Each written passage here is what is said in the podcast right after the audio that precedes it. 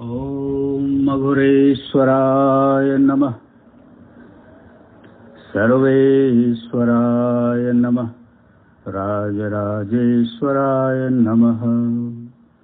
श्रीगुरुदेवाय नमः।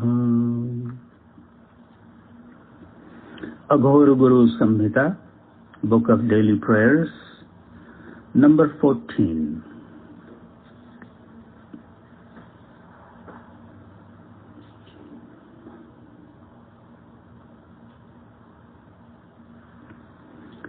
Closing our eyes to it, we wander blindly in the world. After knowing it, there is no need of knowing any other.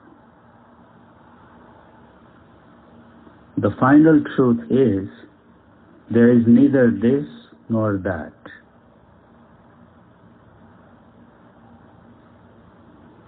It is my prayer to you that I may be able to understand that this truth is the source of essence of all things.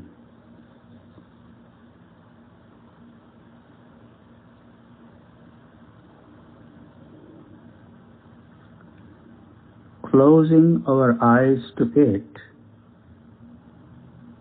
we wander blindly in the world. After knowing it, there is no need of knowing any other. The final truth is there is neither this nor that. It is my prayer to you that I may be able to understand that this truth is the source and essence of all things.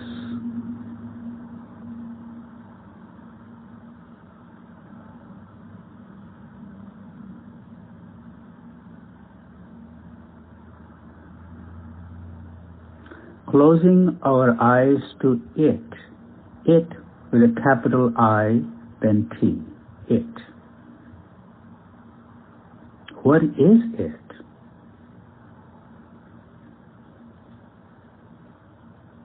It's neither this nor that.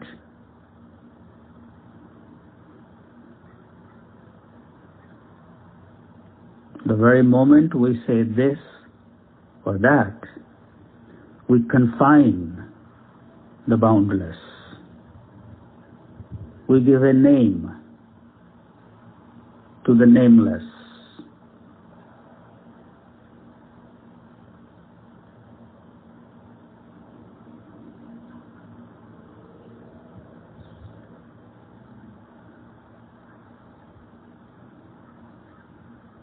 It cannot be even called by any name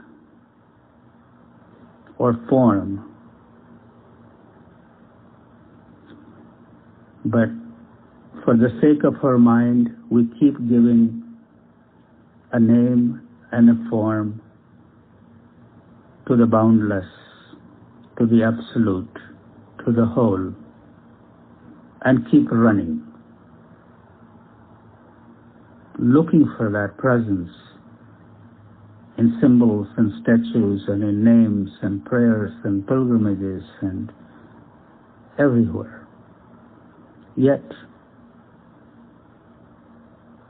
it twinkles in our heart in such a subtle way. Once our running around ceases, little stillness is acquired and we are able to become introverted, begin to look at ourselves with total acceptance of what is, with this understanding of nothing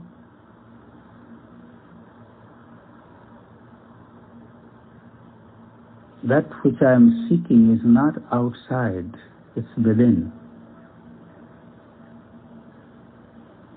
Again, when we begin to look for it within ourselves with agitation or with expectations,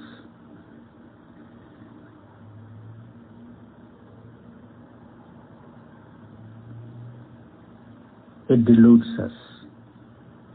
Away from any kind of agitation, expectation,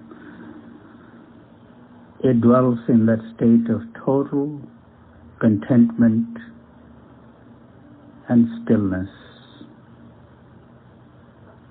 with full acceptance of what is. Again, it goes back to the same state that I was talking yesterday. There is no separation. When the seeking ends, the seeker and the sought become one. That one is it. That is the source of it all.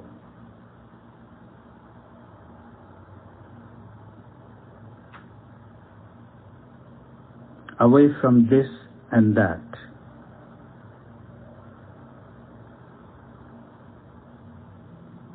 It just is.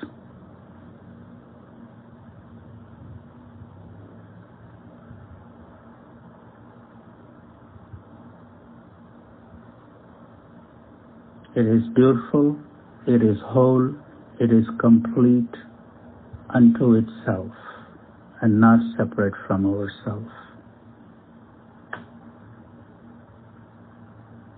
Giving a name, form, we keep looking. We even have an idea what an enlightened mind is. That's just an idea, it's just an image.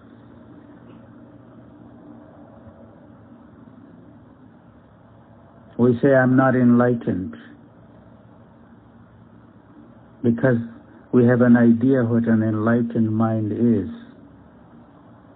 You are enlightened. It's there within you.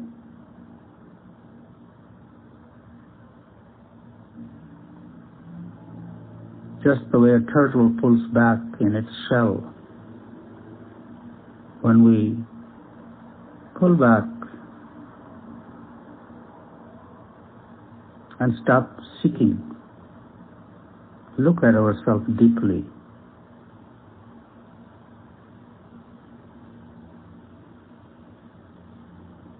May we be able to taste that moment. Thank you all.